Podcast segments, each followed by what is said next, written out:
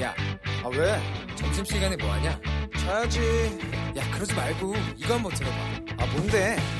지금 당장 라디오를 켜봐 나른한 오후 깨울 시사 토크쇼 모두가 즐길 수 있고 함께하는 시간 유쾌하고도 신나는 시사 토크쇼 오태훈의 시사본부.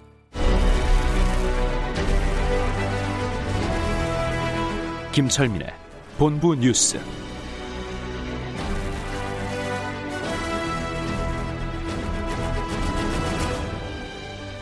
네, KBS 제1라디오 오태훈의 시사본부 2부 첫 순서는 이 시각 중요한 뉴스들 분석해드리는 시간입니다. 본부 뉴스, 뉴스의 핵심을 짚어주는 분입니다. KBS 보도본부의 아이언민, 김철민 해설위원과 함께합니다. 어서 오십시오. 네, 안녕하세요. 예. 운이 센 남자 김철민입니다. 어, 어, 새로운 걸로 계속 예. 포장해 주시네. 고맙습니다. 알겠습니다. 그 삼성전자 이재용 부회장 예. 그 수사 기소 여부 이거 곧 결정 돼요? 예, 그 이재용 부회장 지난달 말에 그 대검 수사 심의가 이제 수사 중단하고 불기소해라 이런 권고를 내렸, 내렸었죠. 네. 지금 3주가 좀 지났는데 벌써 3주 됐군요. 그렇죠. 예. 검찰이 그 지난 주말 사이에 그 이성윤 서울중앙지검장 주재로 부장검사 회의를 열어서 음. 사건 처리를 어떻게 할 건지 논의를 했다고 합니다. 그래서 네. 그 수사 이후에 이제 기소를 할지 음. 기소를 하게 되면 대상자를 누구로 할지 그리고 어떤 혐의를 적용할지에 대해서 구체적으로 논의를 했고 아마 이번 주 내로 결론을 내릴 것이다 이런 관측이 나오고 있습니다. 네. 수사 심의위에선 중단하라, 수사 중단하고 불기소해라 이렇게 그렇죠. 권고를 그랬었죠. 했는데 예. 이걸 받아야 하는 것도 좀 이상하고 그리고 수사를 또 그동안 해왔는데 그 수사가 좀안 1년 하기도 좀 뭐- 그렇죠. 수사가 1년 8개월 동안 진행이 돼 왔고 예. 이미 그 이제 그 자본시장법 위반 그 승계 작업 의혹과 관련돼서 자본시장법 위반 혐의로 그 삼성바이오로직스의 전현직 임원들이 음. 구속이 된 사람들이 있거든요. 부하 예, 직원들이. 예. 그렇기 때문에 어, 좀 불기소로 가기는 어렵지 않을까 이제 이런 음. 관측이고 예. 그래서 아마 그 수사팀이 대검찰청하고 긴밀하게 의견을 조율을 해서 이미 기소 대상자 그다음에 음. 를 어떻게 선별할 것인지 그다음에 공소장에 이제 어떤 혐의를 적시할 것인지 이런 것들에 대해서 긴밀하게 의견 조율을 하고 있다고 그럽니다. 그리고 네. 이번 주에 아마 이제 검찰이 정기 인사가 예정이 돼 있는데 어. 그 새로운 이제 수사팀한테 넘기는 것보다는 기존 예. 수사팀들이 이걸 다 털고 가야 된다는 이런 아마 공감대가 폭넓게 확산되고 있다고 그럽니다. 그래서 아마 아. 이번 주 중으로 어 기소할지 말지 기소를 하면 누구를 어떤 혐의를 기소할지에 대해서 아마 결론을 내릴 것이다 이런 관측이 지배적입니다. 그러니까 검찰 정기 인사 전에 나오겠네요. 그렇죠. 그러면? 보통 어. 이번 주말 정도에 이제 정기 인사가 예정이 돼 있는데 음. 아마 그 이전에 결정이 날 것이다 이렇게 예. 법조계에서는 그렇게 관측들을 하고 있습니다. 알겠습니다. 예. 자, 코로나19 동향도 좀 정리해 주시죠. 코로나가 오늘은 26명 나왔습니다. 예. 그 지역 발생은 4명으로 뭐 두, 이제 두 달여 만에 최소치로 나왔는데 아, 지역 발생은 네 4명. 명. 서울에 서울 수도권에 2명, 광주 전남에 2명에서 이제 최소치로 나왔는데 두 달여 만에 해외 유입이 22명으로 지역 발생보다 5배나 더 많습니다. 음. 그래서 이게 지금 그 지역 발생은 좀 이제 잠잠해지는 추세인데 해외 유입이 이게 한 달 가까이 지금 두 자릿수를 유지하고 있어서 네. 방역 당국이 좀 긴장을 하고 있는 상황이고요. 좀 특이한 점은 그 이 지역 감 2차 지역 감염의 이제 연쇄 고리를 촉발이 됐던 저 인천의 학원 강사 있지 않습니까? 그 이태원에서 그렇죠. 예. 이태원 클럽에 가서 확진 판정을 받았는데 예. 그 역학조사 과정에서 동선을 이제 속였죠. 그렇죠. 감추고. 직업도 무직이라고 하고 음. 동선도 속이고 이래서 이제 방역 당국이 애를 먹었는데 네. 그 이 친구가 이제 그동안 코로나 치료 때문에 병원에 입원해 있다가 이제 최근에 완치를 해서 퇴원을 했습니다. 그래서 아, 경, 퇴원했어요? 예, 경찰이 소환을 해서 조사를 벌였다가 네. 이 이제 사안이 중대하다고 보고 이제 법원에 영장을 신청을 해서 법원이 영장을 발부를 해가지고 이제 구속이 됐습니다. 아, 구속됐어요? 예, 예. 어. 오늘 그 인천 미추홀 경찰서가 어이 학원 강사 A 씨를 감염병 예방 및 관리에 관한 법률 위반 혐의로 구속을 했다. 그래서 음. 검찰에 송치를 하겠다 이렇게 발표를 했습니다. 네. 혐의가 어떤 거죠, 그러니까? 혐의가 이제 아까 말씀드렸지만 학원 강사 신분을 숨기고 무직이라고 거짓말을 했고 그리고 이제 그 보수 학원에서 강의한 사실을 방역 당국에 말을 하지 않았던 거죠. 사흘 네. 동안. 그래서 나중에 이제 방역 당국이 그 휴대전화 기지국 추, 저, 추적을 해서 이제 어, 밝혀내기 전까지 사흘 동안 그 접촉자들 추적을 못한 거죠. 네. 그러면서 그 제자들이 이제 확진 판정을 받았고 제자가 이제 코인 노래방을 가서 거기서 또 이제 지역 감염이 발생했고 네. 이후에 뭐 부패 식당이라든지 뭐 이런 데를 다니면서 계속 그 이제 지역 감염이 확산이 돼서 이 인천 지역에서만 중고생이 한 40여 명이 됐고 아이고. 전국적으로는 80명이 넘었습니다. 이 예. 학원 강사로 인해서 어, 발생한 추가 확진자들이 그래서 그 경찰은 이, 이 사안이 굉장히 중대하다고 보고 음. 그래서 이제 영장을 신청을 했다 이렇게 밝혔는데 이 학원 강사 A 씨는 이제 경찰 진술에서 당시 양성 판정을 받아서 너무 내가 충격을 받아가지고 거짓말을 네. 했다 또 경황이 없어서 저 기억이 잘 안 났다 이제 이렇게 진술을 했다고 하는데요 경찰 쪽에서는 이렇게 그 방역 당국의 역학 조사를 방해하거나 거짓말을 해서 이렇게 이제 그 은폐하는 경우에는 어, 거액의 손해배상금을 이제 저 추징할 수도 있고 음. 물릴 수도 있고 그다음에 이렇게 인신 구속되는 경우까지 있으니까 방역 당국의 역학 조사에 절대적으로 협조를 해라 이렇게 당부를 했습니다. 네. 예. 최근에 그 서울 송파구 확진자도 광주 쪽에 그, 어, 가고 하- 접촉했음에도 불구하고 그걸 숨겨가지고 지금 광주에서는 또 지금. 그렇죠. 그 이제 친지 방문을 했는데 네. 그, 그거를 이제 방역 당국에 진술을 안 한 것이죠. 그래서 지금 광주 쪽에 어제까지만 해도 10여 명 확진자들이 나왔는데 더 나올 거라고 그래요. 그래서 광주시에서도 지금 고발 그 조치한다고. 예, 고발 조치해서 그 구상금 청구하고 또 형사 고발하겠다 지금 이렇게 나와 있는 상태. 알겠습니다. 예.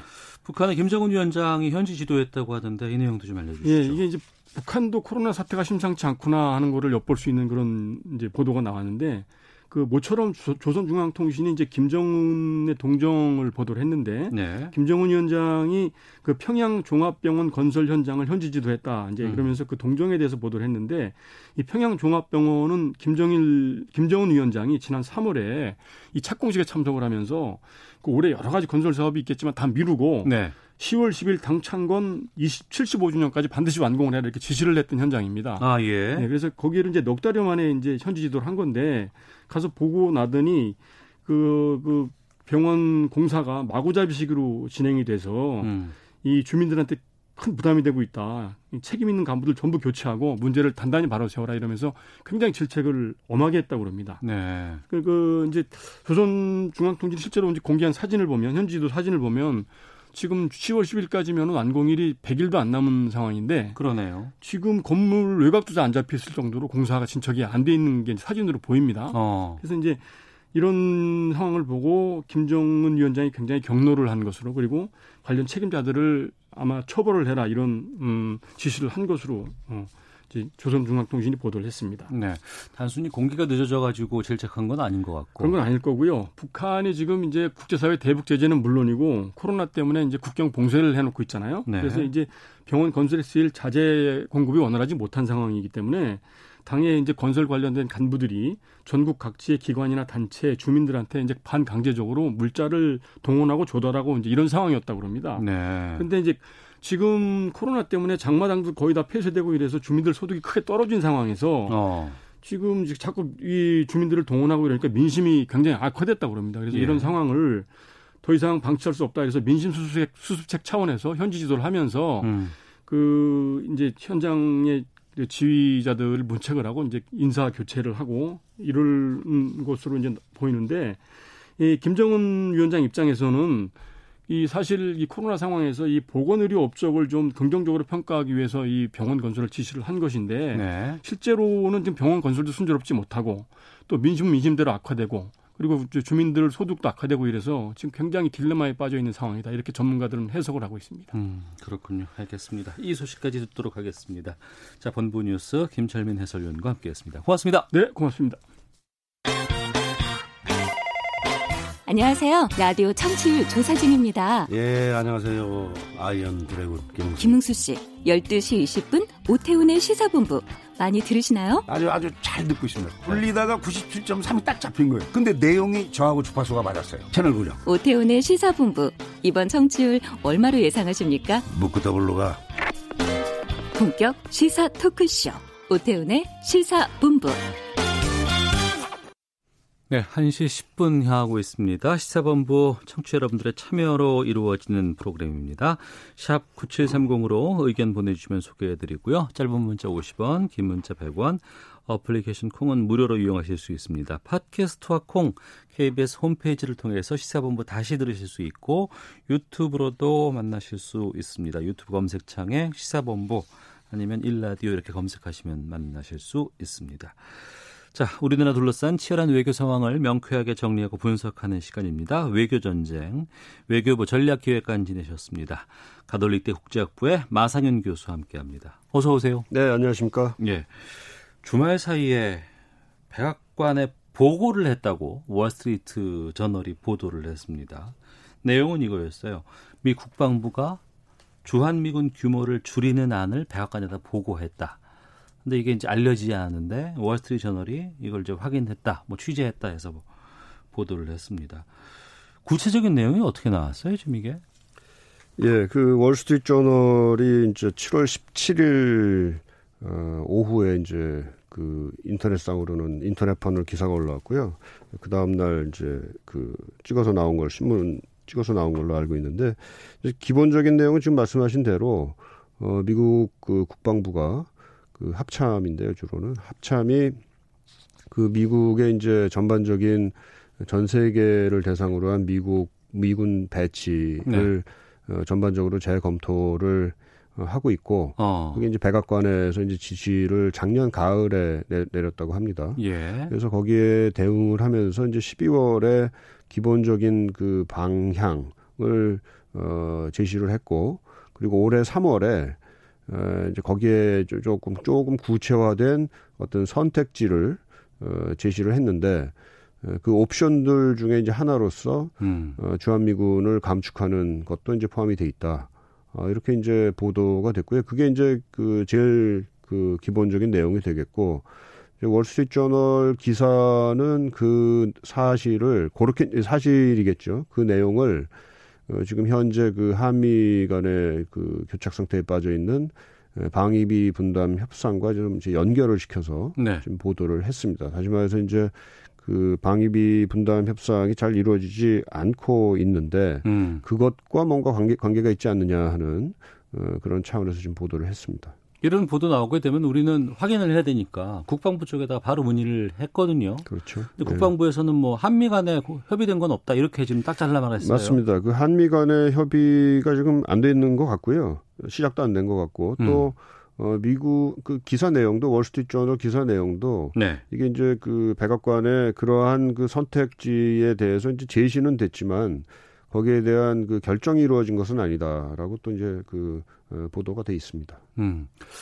정리를 해 보면 뭐 미군이 전 세계적으로 안 가 있는 데가 어디 있어요? 거의 대부분 다 가 있잖아요. 뭐 다는 아니고 중요한 지역대에 가 네. 있습니다. 예. 근데 그 중에서 일정 정도 전반적으로 이제 그 미군의 재배치 그리고 이제 규모를 조정하고 일부는 축소하고 이런 것들에 대한 네. 안을 논의하고 있고 그렇죠. 그 중에 주한 미군도 포함되어 있고 네. 이것이 지금 어 백악관 구체적으로 좀 무언가가 오가는 그런 모양새인 것 같기는 해요. 국방부에서 주도를 하고 예. 하는데 예. 그 이제 뭐 그 일은 이제 국방부 소관이니까 근데 이제 말씀드린 대로 작년 가을에 백악관에 이제 지시가 있었다라는 네. 얘기니까 그러니까 백악관이 이니셔티브를 사실상 쥐고 어. 국방부를 끌고 가는 어, 좀 그런 모양이 있죠. 그러니까 원래는 그 백악관 지시가 없다 하더라도 네. 어, 국방부에서는 뭐 일상적으로 이제 그 미군 재배, 재배치에 대한 검토, 음. 뭐 유지를 할 건지 현상대로 네. 유지를 할 건지 뭐 아니면은 어떤 데는 더 그 전력을 더 강화를 할지 또는 줄일지 음. 뭐 등등을 이제 그 상황에 맞게 이제 어, 계속해서 이제 뭐 일상적으로 이제 검토를 해가는 건데 하여튼 그것이 백악관의 지시에 따른 것이다라는 점이 이번에 조금 그 좀 특이한 상황이랄까요 이렇게 볼 수가 있겠습니다. 그러면 조금 좀 삐딱하게 본다 그러면 지금 그 한미 방위비 분담금 협상이 지금 원래 지난해 말에 끝났어야지 정상인데 이게 지금 그렇죠. 7개월 예. 지금 끌고 있는 상황이에요. 근데 여기 이 방입이 많이 올려달라고 지금 그동안 계속 주장하고 있는데 이거 압박하기 위한 수단이 아닐까라고 생각이 들기도 하는데. 그러니까 어, 월스트리트 저널 기사도 사실 그런 그 각도에서 좀 썼어요. 그러니까 그래요? 그것과 관계가 있지 않느냐, 않느냐 음. 이런 그 시각인데 예를 들면은 그 자세히 읽어보시면은 그 월스트리트 저널 기사에 보면 어, 미국 정부 관리가 이렇게 얘기했다라고 이제 시작이 됩니다. 네. 그 내용에 대해서. 예. 그러니까 정부의 소스, 그러니까 정보의 소스는 미국 정부의 관리고요. 음. 그 재밌는 게 그날 같은 날의 그 월스트리트저널 사설에 예. 보면은 이제 한국에서의 감축에 대한 미군 감축에 대한 사설이 하나 실렸는데 음. 거기에 뭐라고 나오냐면은 뭔가 그 정보 유출을 얘기를 해요. 네. 다시 말해서 좀 확인이 좀 필요한 사항이긴 한데 그 미국 정부 관리가 고의적으로 어, 의도를 가지고 어. 그 소스 그 얘기를 어 뭐 기사화했다. 예. 기사화하기 위해서 이제 얘기를 했다라는 그런 뉘앙스를 좀 풍겨요. 어. 그러니까 뭔가 고의성이 좀 의도가 좀 담겨 있는 어, 것 아니냐 하는 그런 그 추측을 해볼 수 있는 대목인 거죠. 고의성이 있고 의도가 있다고 하면 유추해 보면 방위비 협상이 지금 장기화되고 있는데 또 원하는 만큼 협상이 잘 풀리지 않으니 이걸 압박하기 위해서 이런 거를 좀 흘렸을 수뭐 있다라고 그렇게 볼 수 있고요. 예. 그게 이제 월스트리트저널 기사에 사실은 그 어, 흐름의 이제 배경으로 이제 담겨져 있습니다. 그럼 그 배경이라 그러면 미국 측이 좀 초조한가 봐요. 그 저는 근데 좀 몇 가지 더 가능성이 있는 것 같아요. 그러니까 방위? 분담 협상하고의 관련성이 어, 있 기도 한데 네. 있어 보이기도 하는데 그것 이외의 가능성도 있다. 그러니까 어. 다시 말해서 미국 그 트럼프 정부가 행정부가 만약에 이제 한국으로부터의 감, 그 미군 감축을 생각을 하고 있다면 네. 그것은 뭐 방위비 분담 협상과의 관련성도 분명히 이제 우리가 생각을 해볼 수가 있는데 네. 그것 외에도 음. 몇 가지 가능성이 있다는 얘기인데요. 다른 하나 가능성은 트럼프 대통령 스스로가 사실은 그 동맹국에 대한 그 지원, 군사적 지원, 특히 그 대규모 군사 군대를 이제 주둔시키고 거기에 대한 비용을 부, 어, 자기네들이 분담 부, 부담하는 거에 대해서 대단히 부정적인 생각을 처음부터 가지고 있었다는 거죠. 돈 되면 해줄 수 있지만 돈 안 되면 우리 못 그러니까 해준다 이게 이런 기본적으로는. 할 필요가 예. 없다라고 생각을 하는 건데 예. 그나마 동맹국들이 거기에 대해서 부담을 한다면 뭐 그러면 어. 해주겠다 이런 거니까요. 예. 그러니까 그 방위비 분담과 다른 그 동전의 양면에 있는 것은 음. 기본적인 태도는 그 동맹과의 관계에 대한 경시 네. 이게 이제 굉장히 큰 거죠. 음. 이게 그러니까 두 가지 가능성이 있는 거죠. 근데 또 하나 좀 생각해 볼 수 있는 가능성은 대북 메시지 차원도 좀 있지 않은가. 아 그래요? 뭐 그런 생각을 좀 제가 개인적으로 좀 해봤습니다. 예, 뭐냐면 그 지난번 김여정 담화에서도 이제 얘기가 나왔습니다만 그 미국 그러니까 미국이 뭔가 새로운 접근법을 갖고 와라. 그랬죠. 그래야, 예, 그래야 예. 이제 뭐 좀 얘기를 해볼 수 있다 이랬잖아요. 그리고 예, 예. 이번 지난번 김여정 담화에서도 나온 얘기는 어 대북 적대시 정책을 철회하는 것을 일단은 우리는 그것을 이제 기준으로 보겠다. 네. 사실 대북 적대시 정책의 철회라는 것이 무엇을 의미하는지는 사실 애매한 얘기거든요. 어. 굉장히 광범위한 얘기이기 예, 그렇죠. 때문에. 근데 예, 예. 제재 완화만 가지고는 안 되겠다라는 어. 얘기는 분명히 했고요. 그런데 어, 지금 트럼프 대통령도 뭔가 북한과 대화의 물꼬는 지금 터보고 싶은 예. 그 생각은 좀 있는 것 같고 음. 그렇다면 그 주한미군 감축의 가능성을 이렇게 던지는 것은 네. 뭐그 결과가 진짜로 주한미군 감축으로 갈지 안 갈지는 뭐 논의로 하더라도 음. 어, 북한과의 뭔가 대화를 시작할 수 있는 그런 그, 어, 뭐랄까요. 그, 일단의 그 물꼬는 좀틀 수 있는 굉장히 좋은, 어, 거리는 된다. 네. 이렇게 볼 수가 있죠. 그러니까 적대시 정책을 바꿀 수 있는 하나의 시발점이라든가 거리가 될 수 있다. 거리가 될 수 있다. 뭐 그게 현실화 아. 될지 안 될지는 뭐 다른 얘기인데요. 예, 예. 일단은 북한 입장에서도 어, 이거 뭔가 좀 변화가 좀 돼, 될 수가 있겠구나. 음. 에 대한 좀 기대를 좀 가질 수도 있고 또 기존에 그 스톡홀름 작년 이제 10월 달에 스톡홀름에서 이제 시- 북미 간의 실무 협상이 열렸을 때도 네. 뭐 니네 왜 똑같은 얘기만 하냐 그러고 음. 이제 그 북한 측에서 협상 결렬을 이제 일방적으로 선언을 해버렸단 말이에요. 그러니까 예. 하노이 때나 어, 스톡홀름이나 뭐 거의 똑같다라고 생각을 음. 하고 근데 이번 경우에 만약에 트럼프 행정부가 북한과의 그 대화를 좀 강력하게 추진을 하는 입장에서 이제 물론 아직 그 한다 안 한다라는 것에 대한 그 가능성 여부를 아주 어. 높게 평가를 하고 있지는 않습니다. 뭐 네. 트럼프 아니 저 폼페오 장관이 얼, 뭐 며칠 전에 이제 폭스 뉴스와 예, 예. 그 인터뷰를 한 게 있는데 뭐 거기서도 그런 얘기를 해요. 어 북한과 지금 여러 가지 형태의 대화를 지금 진행 중에 있다. 음. 그렇지만 어, 북미 정상회담은 진전이 있어야 할 수 있다. 진전이 뭐. 꼭 있어야만 하는 거지 그냥 함부로 할 수는 없다. 예. 이런 얘기를 하고 그러는데요. 뭐 그런 걸 좀 저간의 사정을 좀 종합을 해보면 이 주한미군 철수, 철수 가능성, 뭐 부분 철수겠습니다만은 그거를 던지는 그 하나의 또 다른 목적으로서 그런 것이 좀 포함이 돼 있지 않을까 하는 음. 그런 추측도 좀 해볼 수 있지 않을까 싶습니다. 뭐 트럼프나 트럼프 주변은 그렇다고 치고 이게 미 의회에서는 입장 다르지 않아요? 미국 의회에서는 그 트럼프의 행정부, 그러니까 트럼프 대통령에 대해서 굉장히 지지를 하는 입장이 아니라면 예. 상당히 좀 그 반감을 갖거나 비판적인 입장을 취하고 있습니다. 어. 그러니까 내용은 뭐 이렇습니다. 이제 공화당 그 상원 또는 하원에 있는 공화당 출신 의원들조차도 뭐 전부 다는 아니겠지만 상당 일부는 이미 어, 공식적으로 자기 의견을 표명을 했어요. 이건 만약에 이제 그 아시아에서 특히 이제 한국에서 그 미군을 철수한다는 것이 어, 전 세계적으로 어떤 그 어, 시그널을 보내는 것이냐. 음. 이것을 좋아할 그 사람은 결국은 어, 중국밖에 없는 거 아니냐. 중국의 시진핑 주석만 좋아할 일이 아니겠느냐. 누구 좋은 일을 지금 시키려고 하는 거냐 하는 네. 그런 그 비판적인 입장을 취하고 있고요. 음. 뭐 예를 들어서 그 뭐 얼마 전에 이제 그 Voice of America에서 그 미국의 여론조사 결과를 이제 보도를 한 게 있는데 네. 거기에도 보면은 미국 여론의 한 40% 이상은 어, 주한미군 감축에 대해서 상당히 부정적인 입장을 어. 취하고 있고 한 20몇 퍼센트 정도가 이제 어, 뭐 찬성하는 입장이라고 이제 나오고 있다고 합니다. 그걸로 봐서는 그것도 이제 20몇 퍼센트 중에서도 주로 이제 공화당을 지지하는 사람들이 이제 그 20몇 퍼센트, 20한 5, 5, 5% 정도에 포함이 된다고 그러는데요, 주로. 근데 그걸로 봐서는 어, 의회의 그 승인을 받기는 상당히 어려운, 음. 어, 상당히 뭐 받는다 하더라도 좀 여러 가지 그 난관을 어, 뚫고 가야 되는 네. 어, 그런 것이 아닌가 이렇게 생각이 됩니다. 본질적인 질문을 그럼 좀 드려볼게요. 주한미군 감축되면 어떤 일이 벌어지는 겁니까?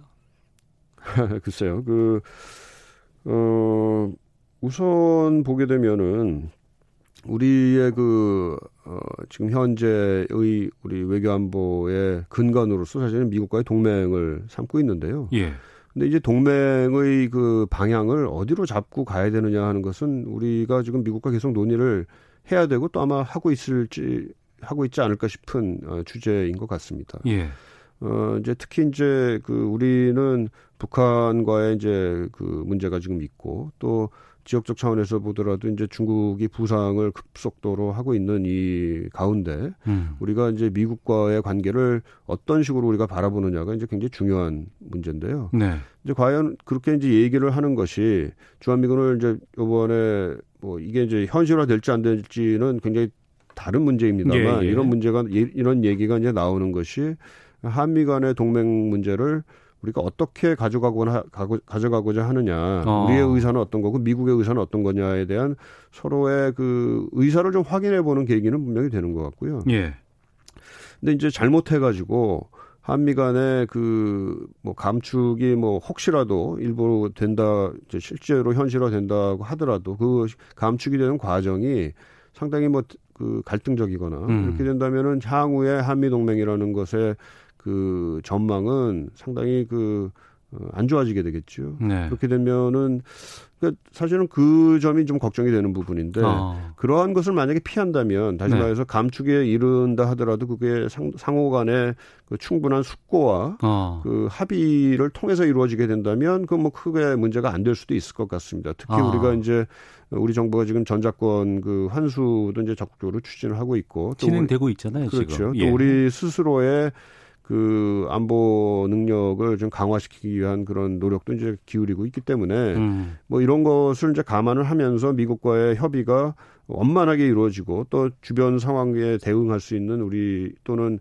한미 연합 전략 간의 그 준비가 충분히 된 상태에서 뭐 감축이 된다 한다면 큰 문제는 없는 건데요. 이제 네네. 만약에 그게 그렇지 못하고 어. 일방적인 일방적인 예. 결정이 내려진다거나 거기에 대해서 수용하는 입장에서 상당한 그 곤란을 적어도 뭐 정치적이건 아니면 실제적인 안보 차원에서 문제를 또는 외교적인 문제를 겪게 된다면 그것은 어, 좀 바람직하지 않다 이렇게 볼 음. 수가 있겠죠.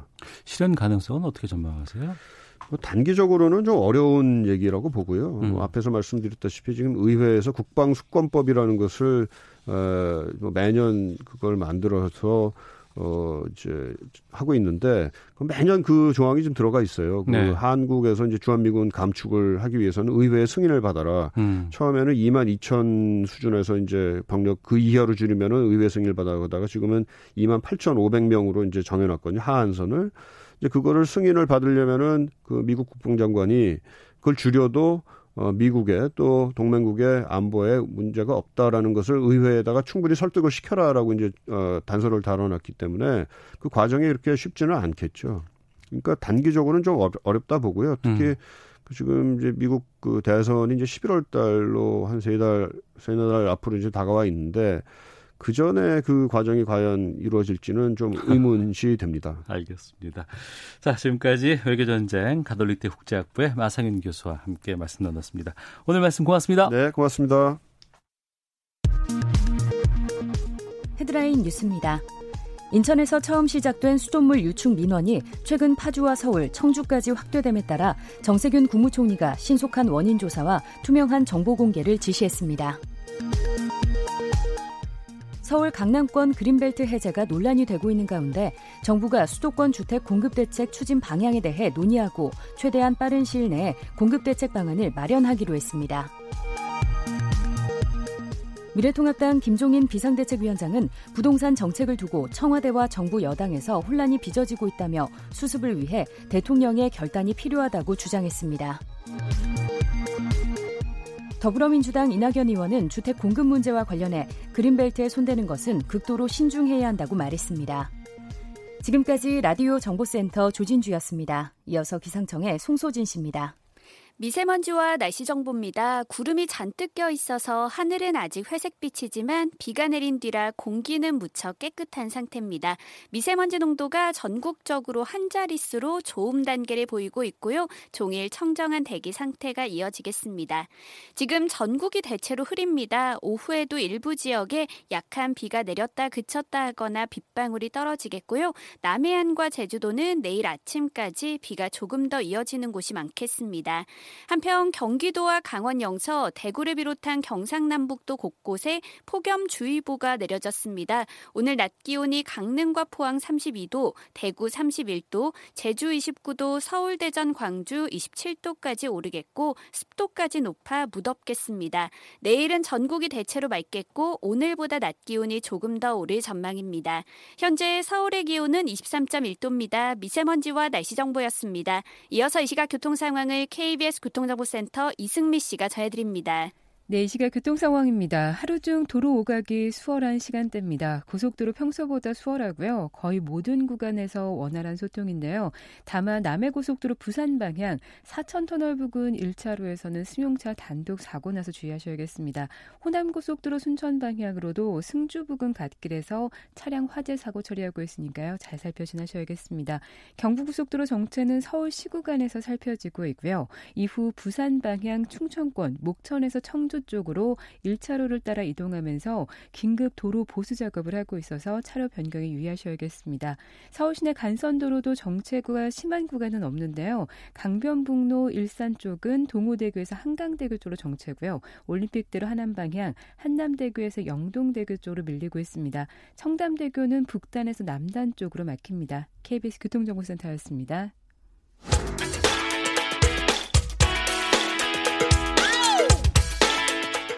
오태훈의 시사본부는 여러분의 소중한 의견을 기다립니다. 짧은 문자 50원, 긴 문자 100원의 정보 이용료가 되는 샵 9730, 우물정 9730번으로 문자 보내주십시오. KBS 라디오 앱 콩은 무료입니다. KBS 라디오 오태훈의 시사본부.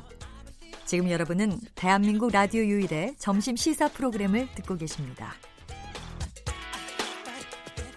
네, 주말 동안의 이슈를 정리하고 이번 주에 가장 눈여겨볼 소식들 살펴보는 시간입니다. 시사 구말리 오피니언 라이브의 윤희웅 여론 분석센터장 나오셨습니다. 어서 오세요. 예, 안녕하십니까? 예, 그리고 오랜만에 모셨습니다.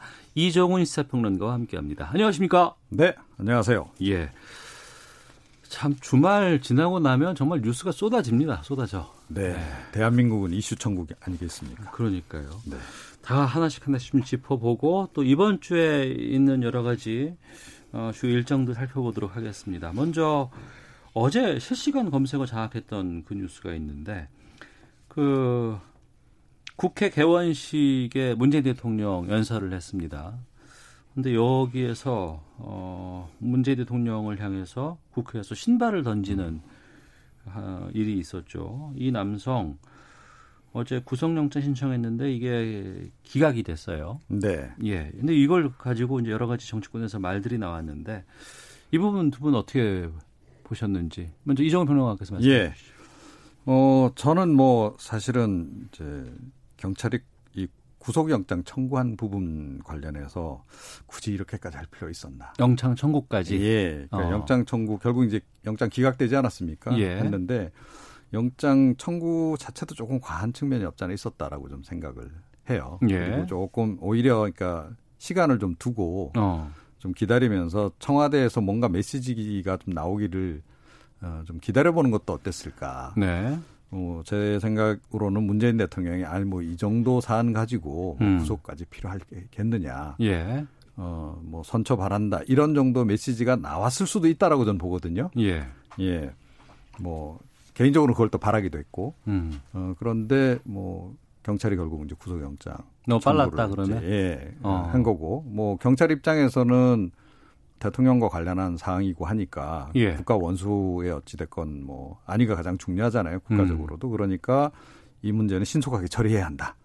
또 뭐 엄정하게 처리해야 된다. 이런 이제 원칙을 이제 갖고 이제 임한 것 같은데 어, 약간 국민 정서의 관점에서 보자면 좀 과한 측면이 없잖아 있었던 거 아닌가.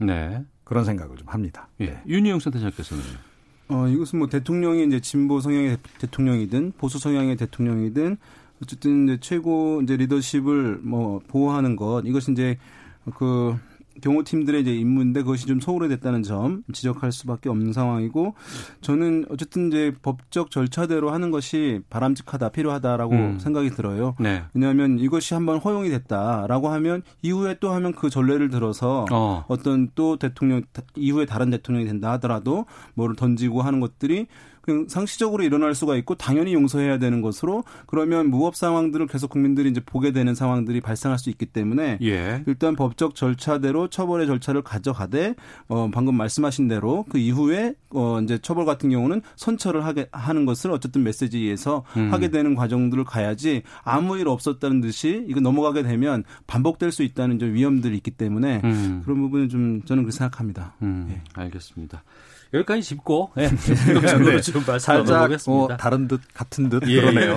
예. 뭐 그렇죠. 하지만 경호가 좀 열린 경우라고는 하지만 이게 뚫린 건 좀 잘못된 거 그렇죠. 아닌가요? 아 그렇죠. 사실은 그 부분이 오히려 더 전 문제였다라고 생각을 해요. 네. 그러니까 이, 이, 이 부분은 아마 청, 청와대 차원에서도 굉장히 지금 이제 논란이 좀 많이 돼서 내부적으로도 많이 이제 아마 검토를 하고 있을 것 같은데, 그러니까 경호에 이번에는 기본적으로 원천적으로 좀 문제가 있었던 그런 측면이 음. 없잖아 있다 이렇게 음. 생각합니다. 알겠습니다.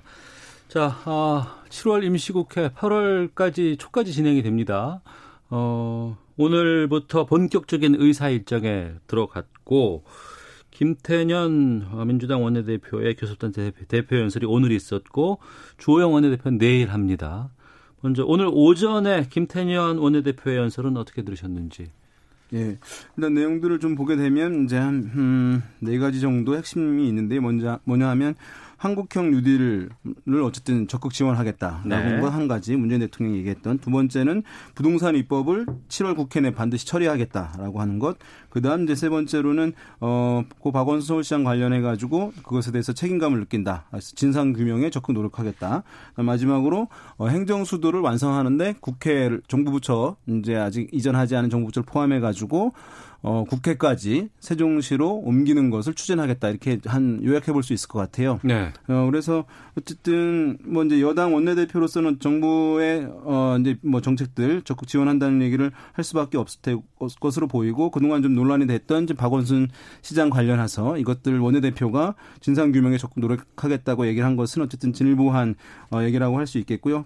국민들 관심에서는 어쨌든 뭐 균형 발전 관련해서 이제 국회까지 어 세종시로 옮겨야 한다는 것 이것은 좀 신선하게 어, 여당 원내대표가 얘기를 하고 그동안 많이 얘기됐긴 했습니다만은 이것들이 이제 실현될 수 있을지 이제 주목되는 부분이라고 하겠습니다. 네. 정말 옮길, 옮길까요?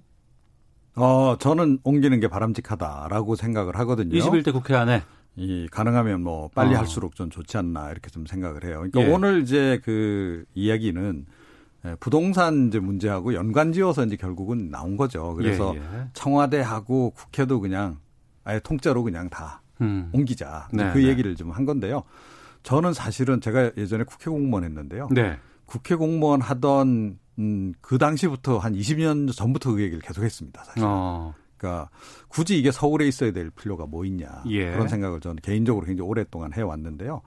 어, 많은 전문가들도 이제 지적을 하기도 하고 어, 그래서 이제는 조금 옮겨야 될 시기가 아닌가 그런 음. 이제 생각을 좀 많이 하게 되는데 네. 이때 마침 김태년 원내대표가 오늘 제가 생각하기로는 화두를 잘 던졌다 어. 이렇게 생각을 합니다. 그러니까 뭐 세종시 공무원들이 국회가 열릴 때마다 뭐 거의 뭐 서울에 와서 그냥 출장 와서 거의 살다시피 하잖아요. 예, 예. 그리고 또 서로 양쪽 오가면서 그 비효율성도 엄청나고 그래서 국회도 이제 일부 회의를 가서 뭐 세종시에 열고 뭐 이런 식으로 하고 뭐 제2의 국회를 거기다 만들고 뭐 이제 이런 그 약간의 편법 같은 걸 쓰는데 국회는 저는 당장 옮겨야 된다라고 저는 그러니까 뭐 생각하고요. 제2의 국회를 두고 이거 말고 그냥 그죠? 아예 다 옮겨야 된다. 예. 아예 예. 이제 옮기는 게 좋을 것 같고요. 어. 그리고 이제 청와대는 아무래도 좀 이렇게 약간 공론화 과정이 필요하겠죠, 이거는. 예. 예, 그래서 이 청와대 부분도 함께 공론화 과정을 거쳐서 가능하면 어.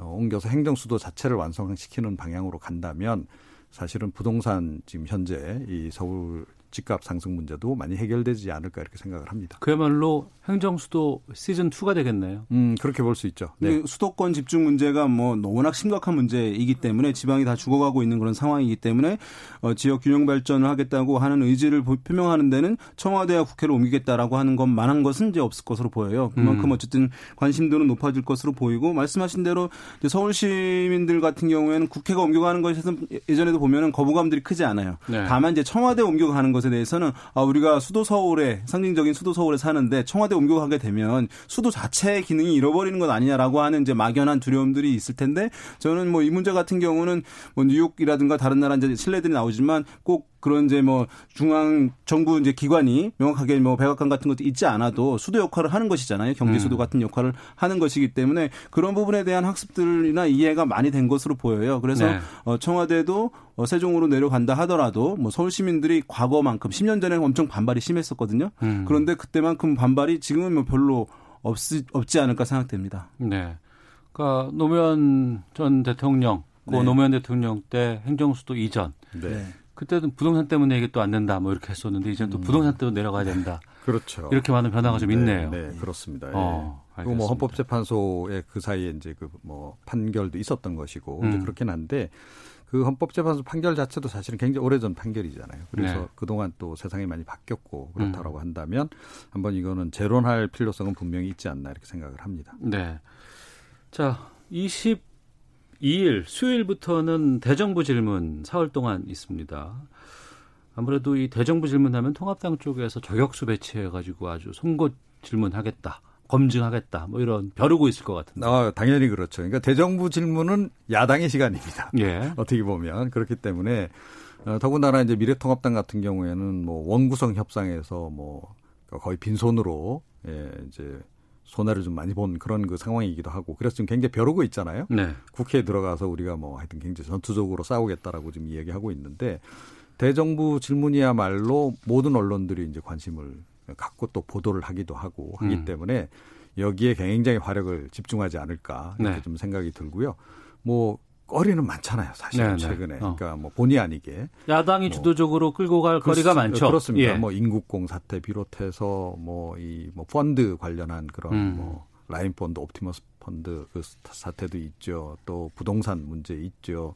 또 최근에 박원순 시장 문제 있죠. 그러니까 그 제가 보기엔 이렇게까지 이렇게 이슈가 동시다발적으로 터졌던 적도 별로 없었던 것 같아요. 네. 어, 그렇다라고 한다면 이제 미래통합당 입장에서는 이게 굉장히 호기일 수 있는 거죠. 음. 최근에 뭐 정당 지지율 부분에서도 좀 긍정적인 신호도 나오고 하니까 더욱더 아마 가속도를 붙이려고 네. 예, 애를 쓰지 않을까. 그런데 네. 꼭 이럴 때 사실은 잘해야 되는데 어. 보면 말실수가 나오거나 이래갖고 역풍을 또 유발하는 경우가 또 있단 그야말로 말이에요. 헛발질. 예, 그렇죠. 그래서 그 부분을 아마 원내 그 지도부가 어. 주의를 잘 하지 않으면 예. 오히려 이제 그런 경우도 발생할 수 있기 때문에 좀 긴장을 하셔야 될 거다 이렇게 생각합니다. 정세균 총리의 또 이제 이런 발언들도 상당히 좀 이슈가 되지 않을까 싶기도 하고요. 네, 일단은 뭐 어제 KBS 아침 일요진단에 나오셨죠. 시사 프로에 네. 나와서 이제 그린벨트 해제와 관련해서 어, 왜냐하면 그 며칠 전까지만 하더라도 어, 서울시 그린벨트를 해제하고 거기에 주택 공급을 하겠다라고 하는 것이 어, 거의 확정된 것이다라고 하는 메시지가 국민들한테 전달이 됐는데 어, 총리 현직 총리가 어, 그것은 이제 그렇지 않다 신중하게 갈 것이다라고 얘기를 하면서 이제 방향을 틀어버린 그런 상황이니까 네. 어, 물론 이제 그 안에선 최종 조율이 되지 않아서 이 얘기 나왔겠습니다만은 어쨌든 지금 보게 되면 여권의 이제 인사들이 각자 본인의 이제 소신 음, 본인의 입장들을 좀 분명하게 얘기하는 그런 흐름이기도 합니다. 그러니까 야권의 공세도 심화된 측면들이 있습니다만은 어, 지금 여권 내부에서도 이제 유력한 인사들이 본인의 입장들을 음. 과거에는 이제 청와대라든가 정부 입장에 한결같은 메시지를 냈다고 한다면 지금은 이제 그것들이 다양한 입장들이 나오게 되면서 좀 혼선이 있는 그런 상황이긴 할 텐데요. 어, 지금 먼저 어쨌든 간에 이제 이런 상황 안에서 야권은 야당 같은 경우에는 어, 어쨌든 이 대정부 공세를 하는 것들 이것이 이제 인사청문회와 맞물려서 일단은 그 타겟을 청와대를 향할 수밖에 없는 것입니다. 왜냐하면 야당은 이제 지금 상임위라든가 국회에서 사실은 이제 의석수의 부족으로 인해서 뭔가를 할 수 있는 상황이 아니기 때문에 네. 어 그래서 지금 오늘부터 시작되는 이제 김창룡 경찰청장 후보자 인사청문회가 실시되는데 이 건과 관련해서도 고 박원순 서울시장 어 그런 사망 경위, 뭐 추행 의혹, 이제 이런 것들 논란이 돼서 아마 청문회가 어떻게 보면 경찰청장 청문회가 이제 박원순 서울시장 청문회 같은 식으로 어, 전개되고 아마 그것이 정, 쟁점이 상당히 크게 될 것으로 보이는데 여기에서 청와대가 과연 이제 이 그 피소 사실을 알았느냐 알려줬느냐 이제 이런 어, 타겟을 아마 청와대로 어, 놓으면서 좀 주목도를 높이고 정치적 효과를 올리려고 하는 그런 이제 전략으로 각종 인사청문회가 아, 진행이 될, 되지 않을까 생각됩니다. 그 부동산 문제는 저희가 잠시 뒤에 네. 어, 좀 독립적으로 이걸 좀 다뤄보도록 하겠고요. 말씀해 네. 주셨던 그 지금 어, 인사청문회 지금 김창룡 경찰청장 후보자 청문회는 지금 진행되고 있고, 네, 네. 예 그리고 이인영 통일부 장관 후보자가 23일 목요일에 있습니다. 그리고 박지원 국정원장 후보자는 27일 다음 주 월요일인데 어떻게 보세요? 또 어디서 또 뭐가 또 뇌관이 터질지 궁금하기도 하고. 어, 글쎄요. 그러니까 보는 인사- 재미도 있을 것 같고. 아, 그렇죠. 뭐, 그러니까 인사청문회에서의 뭐, 제일의 관전 포인트라고 한다면, 네. 역시 야당 쪽에서 뭔가 smoking gun이 될 만한 것을 이제 들고 어, 나오느냐 마느냐 이제 이 예. 부분이겠죠. 네. 근데 어, 오늘 이제 김창룡 그 경찰청장 후보자 그 인사청문회도 보니까 의혹 제기만 막 어, 많이 할 뿐이지 뭔가 스모킹건 같은 거는 별로 없는 것 같아요. 오전에 봤더니. 예. 예, 그래서 뭐 보니까 조금 전에 말씀하셨듯이 뭐 박원순 청문회 비슷하게 음. 예, 이제 가는데 뭐 과연 이 성추행 의혹 관련 부분도 수사할 거냐 말 거냐 네, 네. 시작해서 뭐 유출 관련해서 뭐 그런데 어, 사실은 좀 에, 매섭게 몰아 세우려면 유출 관련해서 뭔가 이렇게 추가 정보를 좀 가지고 어, 예, 나온다든지 예. 또는 이제 이 성추행 의혹 관련한 부분을 수사를 반드시 해야 된다라고 얘기하려면 서울시 그 시장실 내에서 있었던 뭔가 이런 증거들 제보자를 좀 확보를 해서 뭐 이런 뭐가 딱. 나와야 되잖아요. 예, 그렇죠. 예, 예. 그런 게 있어야 되는데 어, 여전히 좀 매섭지는 못하다 그런 음. 느낌을 좀 많이 받았고요. 그렇다 그러면 향후 인사청문회도 좀 비슷한 상황으로 좀 전개될 가능성이 높지 않나 네. 그런 또 생각도 좀 들긴 합니다. 약간. 그동안의 인사청문회 과정을 보면 언론에서 뭔가 흘러져 나오고 그렇죠. 이런 문제가 네. 있다라고 얘기했다가 정작 그 청문회 당일날 어, 의원들끼리 질의가 이- 있는데 크게 말씀하셨던 그죠. 것처럼 뭐 여러 가지 스모킹건이 없으면 그냥 끝내고 나면 별로 또 이슈가 안 되는 경우도 많이 있었어요. 네, 그렇죠. 그 이번에 그다음에 이제 서울 경찰청장 말고 말씀하신 이제 이인영 통일부 장관 후보자, 그다음에 박지원 국가정보원장 후보자인데 어, 이 두 명 같은 경우는 어, 한 명은 현직 의원이고 한 명 전직 의원. 그러니까 이제 의원 불패라는 말이 있잖아요. 예. 그러니까 사실은 의원 불패는 이번에는 없다라고 이제 야권에서 벼른다라고 얘기하지만 뭐 실제 의원 출신이라든가 현직 의원 같은 경우는 청문회 통과가 뭐 거의 대부분 됐거든요. 또 보고서 채택되지 않아도 네, 될수 있으니까. 그리고 지금 같은 상황에서는 물론 야, 야권이 야당이 지금 이제 굉장히 어, 강하게 나와서 청문 경과 보고서를 채택하지 않을 가능성이 매우 높다고 보여요. 네. 어쨌든 야, 야당 입장에서는 의혹 제기할 만한 거리들이 있기 때문에 음. 다만 그럼에도 불구하고 이 이인영 통일부 장관 후보자, 박지원 국가정보원장 후보 자를 과연 대통령이 임명하지 않겠느냐 그렇다고 해서 그러지는 않을 거라고 보여요. 왜냐하면 이런 논란들은 뭐 일정 부분 감수하고서라도 또는 이제 대북 어, 강경 논이 지금 필요하다, 강경 입장이 필요하다라고 하는 여러 가지 지적에도 불구하고 지금은 남북 대화 협력이 필요하다라고 하는 강한 이제 그 소신을 갖고 대통령이 임명한 것이기 때문에 이것은 네. 남북 관계 개선하고자 하는 의지가 매우 강한 상황이기 때문에 이 두 명의 어쨌든 청문 경과 보고서 채택되지 않더라도 제가 봤을 땐 청와대에서는 임명을 하고 빨리 남북 관계 개선할 수 있는 일을 할 수 있도록 만들려고 할, 할 것이지 음. 그래서 국민들 입장에서 봤을 때도 뭐 다소간 흠결이 있을지 모르겠습니다만은 그것이 아 이런 이제 후보자들을 임명하는 것을 저- 아주 부적격 사례로 임명해서는 안 된다라고 하는 기존에 어떤 비리가 있었던 인물들만큼 어, 대중 여론이 나빠질까에 대해서는 좀 저도 회의적이긴 합니다. 현재까지 뉴스를 나온 걸 보면은 이인영 장관 후보자 같은 경우에는 이 후보자의 아들 스위스 그렇죠. 유학 문제라든가 예, 유학 문제보다 병역 문제, 병역 문제가 음. 사실은 네. 더 이제 우리나라에서는 휘발성이 강하잖아요. 이게 있고 박지원 네. 국가정보원장 후보자의 경우에는 역시 병역 문제, 학력 학력 문제에다가 또 어, 개인 간의 지금 채무 관계가 예, 지금 뭐또 5천만 나왔어요. 원을 이제 빌렸는데 아직까지 안 갚았다. 뭐 예, 이게 예. 사실상 정치 자금 아니냐 이런 음. 건데요. 그러니까, 그 병역 문제 같은 경우 굉장히 민감할 수 있죠. 어, 이인영 이제 후보자 같은 경우 그게 제가 보기엔 가장 이제 그 악재 중에 악재가 아닐까 이렇게 싶긴 한데 에, 그것 역시 근데 마찬가지라는 거예요. 그러니까 면제 과정과 관련해서 야당 쪽에서 뭔가 스모킹건을 들고 나와야 된다는 거죠. 어. 그런데 그런 게 없으면 예, 예. 그냥 넘어갈 수밖에 없는 그런 부분이 좀 있는 거고요. 음. 그다음에 이제 박지원 이제 후보자 같은 경우에 사실은 그러니까 이, 이 이분 워낙 또 오래 정치를 하신 분이잖아요. 예, 방송에도 많이 나오신 분이고. 과거에 예, 제기됐던 의혹을 다시 어, 불러 들어 들여가지고 이슈 제기하는 것들은 별로 어. 그렇게 효과를 거두기가 어렵다는 예. 거예요. 그러니까 이미 여러 차례 어떻게 보면 어, 정치인들 같은 경우는 지역 유권자들 사이에서 선거 치르는 과정에서 많이 검증이 이제 예, 되기도 하고 실제로 됐다라고 좀 전제를 많이 하는 거거든요. 음.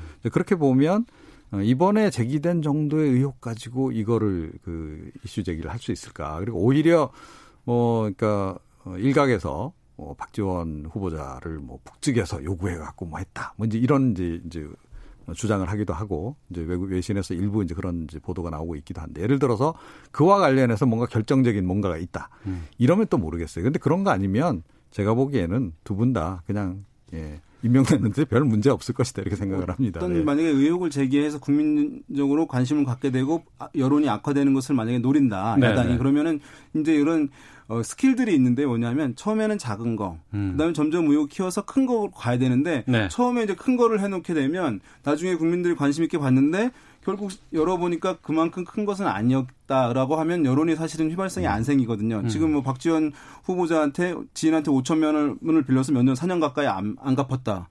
그건 맞는데 국회에 다 신고를 했다는 거잖아요. 네, 예. 그러니까 사실 이게 시 공세가 됐냐. 그러니까 맨 처음엔 또 적과 내통한 인물이다. 그러니까 북한과 아, 내통한 음. 인물이다라고 하는데 국민들이 어쨌든 그 과정들을 다 알고 있는 상황이기 음. 때문에 이것이 이제 뭔가 파괴력을 지닐 수 있지는 의문입니다. 알겠습니다.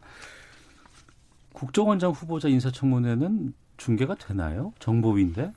아, 인사청문회의 중요성에 따라서 네. 이제 그러니까 국회 방송은 이제 다 중계를 하죠. 일단은 아. 기본 하는 거고 어, 지상파나 뭐 또는 이제 다른 그 뭐 종편 같은 데서도 중요한 어, 인사청문회 같은 경우에는 중계를 하는 경우가 있는데요. 예. 이번에는 어떻게 할지 잘 모르겠네요. 이건 정보위에서 이제 따로 하거든요. 예, 예, 예. 그래서 아마 그 공개 폭은 아마 다른 데든 제한적이지 않을까 싶습니다. 어, 그렇군요. 확인해 보겠습니다. 자, 시사구말리 윤희용 오피니언 라이브 여론 분석센터장 또 이정훈 시사평론가와 함께하고 있습니다. 앞서서 부동산 또 그린벨트 어, 정세균 총리 말씀 좀 해주셔서 바로 그리 가보도록 하겠습니다. 지금 부동산 관련한 정책에 대해서 뭐 상당히 좀 비난이 좀 많이 있- 있고 또 오늘 어, 김태년 원내대표도 교섭단체 연설에서도 지금 이걸 다룰 수밖에 없는 상황이 됐습니다. 그리고 이제 21대 국회에서도 지금 뭐 후속 입법 같은 것들 해야 되는데 평가도 좀 해주시고 어떻게 보시는지 좀 의견 듣겠습니다. 네. 이정우 변호사께서 먼저. 뭐 부동산 전문가들 사이에서도 설왕설래를 하고 있는 상황에서 뭐 네.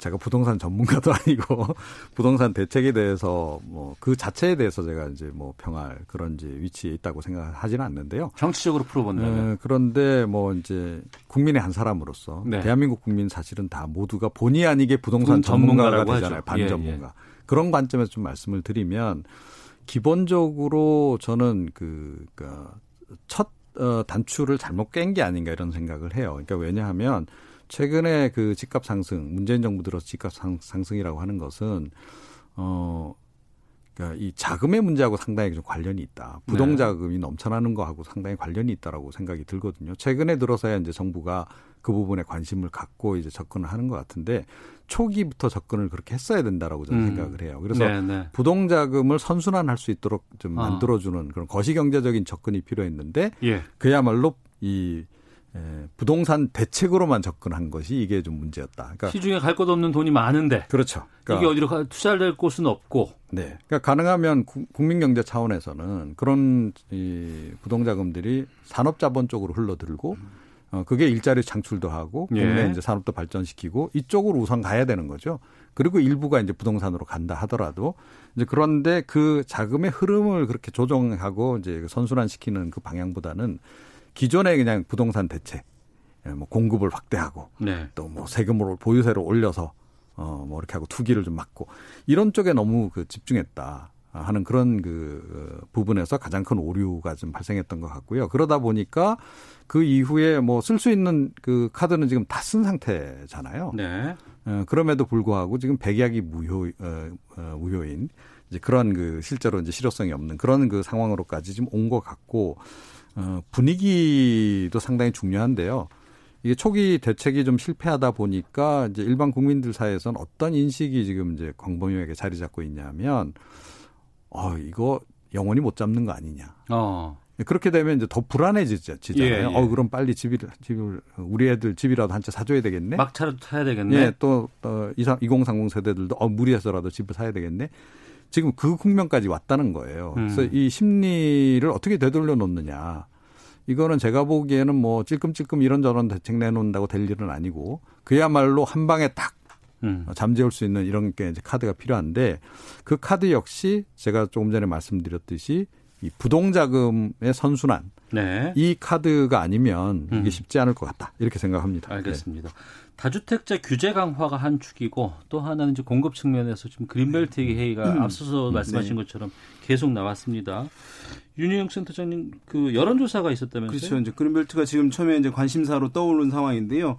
어, 이제 YTN 의뢰받아서 리얼미터가 어, 조사를 했는데요. 이제 지난 17일 전국 1000명 대상으로 조사를 했습니다. 음. 유무선 자동답 방식으로 했는데요. 응답률은 4%, 표본 오차는 95% 신뢰수준에서 플러스 마이너스 3.1% 포인트였는데 네. 그린벨트 해제가 필요한지 필요하지 않는지 질문을 했어요. 예. 필요하지 않다, 불필요하다라고 하는 응답이 60.4%, 어. 필요하다는 응답은 26.5%에 불과했거든요. 이 정도면 차이가 좀 많이 나는 거죠. 많이 나는 거죠. 그러니까 예. 이 정도는 국민적인 공감대가 이루어져 있다는 것입니다. 그러니까 어. 그 내용을 또 자세히 보게 되면 현정 부의 적극적인 지지층이 30대와 40대잖아요. 네. 근데 3, 40대에서 특히 70% 내외로 더 높아요. 어. 그러니까 뭐냐면 항상 정부가 고민이 빠질 때는 뭐냐면 여론이 양분돼 있는데 자기의 핵심 지지층들이 그것에 반대할 때이거든요. 어. 더 반대할 때. 그러니까 예. 지금 같은 경우는 3, 40대들이 진보적 성향을 지니고 있는데 불필요하다고 하는 응답이 더 높게 되니까 음. 정부로서는 상당히 이제 막판에 고심이 커질 수밖에 없는 환경에 직면했다고 할 수 있겠고 정치적으로 봤을 때 이것이 마지막 카드거든요. 네. 그린벨트 해제라는 것은. 어. 근데 이것을 했을 경우에도 집값이 안 잡혔을 때는 마땅한 수단이 없는 문제가 있기 때문에 어, 국민들은 또 지금의 집값 상승이 단순히 공급 문제라든가 그린벨트 해제를 안 해서라고 생각하지 않는 것으로 보여요. 지금 이 조사 결과들은 네. 다른 방식들 정책들이 정교하게 다듬어지면 가능할 수 있겠다 있는데 그렇지 못했다는 것에 대한 반감이나 불만들이 있는 것으로 보이거든요. 그런 면에서 지금 이렇게 나온 상황에선 정세균 총리도 어제 얘기하긴 했습니다만은 그린벨트 해제를 무조건 이제 지금 강행하기는 상당히 좀 쉽지는 않은 그런 상황이 아닌가 분석이 됩니다. 네. 그러니까 많은 국민들이 이렇게 답한 이유가 있어요. 예. 효과가 없다고 알고 있기 때문에 그런 겁니다. 효과가 없다고 알고 있다. 네, 실제로 효과가 없었어요. 사실. 이전에 해봤으니. 예. 예, 예. 그러니까 이명박 정부 때 그 강남에 음. 뭐 내곡동 그 일대 땅 좀 일부 풀어서 네. 보금자리 주택 했잖아요. 했죠. 예. 했는데 결과적으로 어떻게 됐나요? 보금자리 주택 어그 다그 그 입주한 분들은 로또 맞은 격이 돼버려서 세배 이상 올랐다. 세배 이상 오르, 오르는 예, 예. 그런 상황. 그런데 혜택은 소수만 보고 음. 결국 강남 집값 잡았나요? 음. 당장 단기적으로는 약간 효과가 있었는지 모르겠는데 네. 궁극적으로는 지금 뭐 보고 있듯이 강남 집값 못 잡았다라는 거예요. 네. 오히려 보금자리 주택 집값이 상, 어, 따라 올라가는 이런 현상이 이제 생긴 건데 그 사실은 정책 실패거든요. 따지고 음. 보면. 네. 자 그런데 그거를 반복하겠다 이렇게 이야기를 하니까 국민들이 지금 이제 이거는 안 된다라고 이야기를 하는 거고요. 이거 음. 하게 되면요 이득 보는 사람 정해져 있어요. 네. 그린벨트 내 기존에 땅 가지고 있던 분들. 음. 그 다음에 거기 뭐 예를 들어 뭐 보금자리 주택이든 공공임대주택 짓게 되면 거기에 입주하실 분들. 예, 네, 알겠습니다. 네, 그분들 정도밖에 안 되기 때문에 당연히 국민이 반대. 정부에서 어떤 결정 내릴지 좀 지켜보겠고요. 음. 또 그린벨트 관련해서 많은 분들이 의견 주고 계신데 소개하고 마치겠습니다. 김우성님. 저는 그린벨트에 찬성합니다. 다만 이 지역에 짓는 아파트는 저부 서민 임대 음. 아파트로만 하길 바랍니다. 7472님 그린벨트 풀면 또 지, 지역의 집값만 올라갑니다. 절대적으로 보존해야 합니다. 여러분들 의견 주고 계셨습니다. 자, 시사고말리 두 분과 말씀 나눴는데 마치도록 하겠습니다. 고맙습니다. 네, 감사합니다. 예, 감사합니다. 저도 인사해드리겠습니다. 내일 뵙겠습니다. 안녕히 계십시오.